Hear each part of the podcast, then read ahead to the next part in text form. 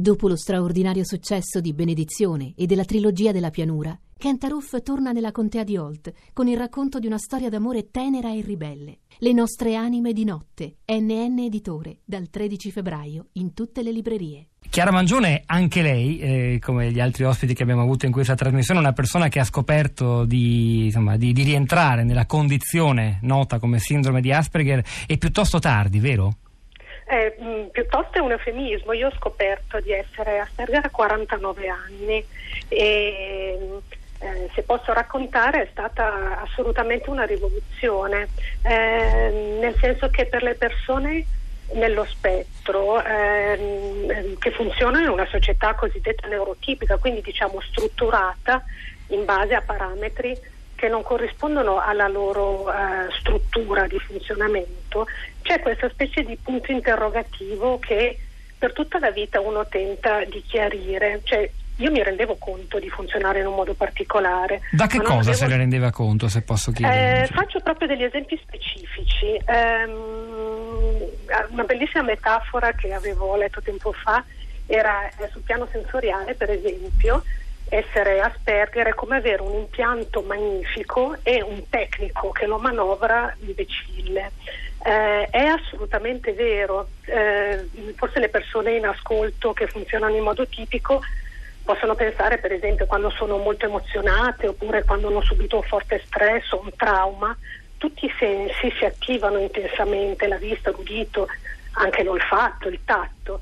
Per moltissime persone nello spettro è sempre così questo è un punto per esempio interessante, cioè eh, per noi dalla mattina alla sera l'esperienza sensoriale è un'esperienza estremamente intensa e molti di noi arrivano a sera stremati perché eh, il fatto stesso di funzionare insomma, è una grande fatica.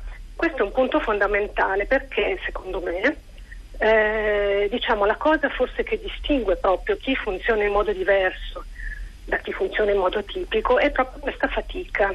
Eh, le energie che restano libere diciamo, per eh, so, relazionarsi, creare, produrre sono poche e eh, quanto più sono elevati i deficit, tanto minore è l'energia che uno ha a disposizione. In poche parole, si arriva a sera distrutti. Ci ho detto Chiara Mangione, lei è riuscita, lei fa la traduttrice di mestiere, sì, di libri e anche sì. di serie tv, è riuscita sì. a tradurre un librone gigantesco oltre agli altri, che è davvero una lettura formidabile che noi vi consigliamo, l'abbiamo rilanciato sul nostro blog, la città di radio3.blog.rai.it dove ci sono anche tanti altri materiali, per, per esempio l'autismo, un glossario per spiegarlo, spazio Asperger, altre cose, andatevelo a leggere. Il libro in questione trasmissione si intitola eh, Neurotribù, i talenti sì. dell'autismo e il futuro della neurodiversità. È stato un best seller negli Stati Uniti, celebrato sì. dal New York Times, da tante recensioni, di un giornalista di Wired eh, che si chiama sì. Steve Silberbaum, che fa un viaggio interessantissimo, davvero affascinante nel mondo dell'Asperger. Ce lo saprebbe riassumere, anche se sono non so quante centinaia di pagine, in, in, minu- in due minuti e mezzo per i nostri ascoltatori? Perché, Faccio un tentativo. Eh. E, sì, e anche il suo lavoro di traduttrice di quest'opera gigantesca. Sì, tra l'altro è stato un momento molto particolare della mia vita perché per la prima volta io in un contesto lavorativo, eh, perché la situazione appunto era singolare, mi sono eh, svelata come persona nello spettro perché di norma eh, non avevo mai avuto occasione di farlo, è stata un'esperienza interessantissima per me.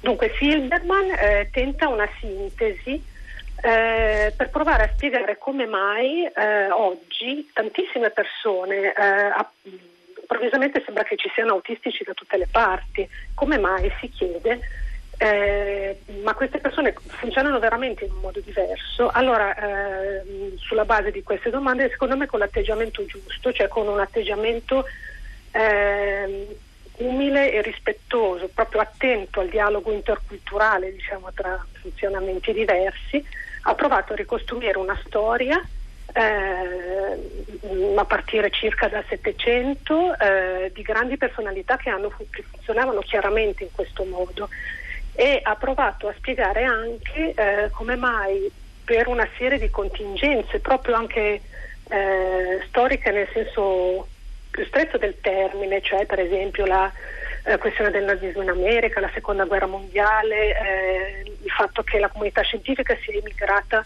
in blocco negli Stati Uniti eh, dopo l'avvento del nazismo, eh, una serie appunto di congiunture abbiano tardato, portato a un ritardo di qualche decina di anni nel riconoscimento dell'esistenza di questa comunità che oggi sembra eh, come dire, fiorire in tutto il mondo, ma in realtà c'è sempre stata. Il libro si chiama Neurotribù perché eh, in riferimento proprio a questa tribù di persone non diagnosticate, non riconosciute, ehm, eh, che quando si ritrovano sentono proprio di appartenere allo stesso gruppo, cosa che io personalmente posso testimoniare. Nonostante le grandi differenze anche nel modo in cui si manifesti in ciascuno la sindrome? Eh, sì, eh, credo che le differenze consistano proprio una, nel, nel, singolare diciamo, incontro tra eh, doni e difficoltà eh, per ogni specifica persona, ma il funzionamento di fondo è un funzionamento affide, affine, cioè c'è una sensibilità percettiva particolare, magari un'iposensibilità anche in alcuni casi, però Chiara. Mangione, sì.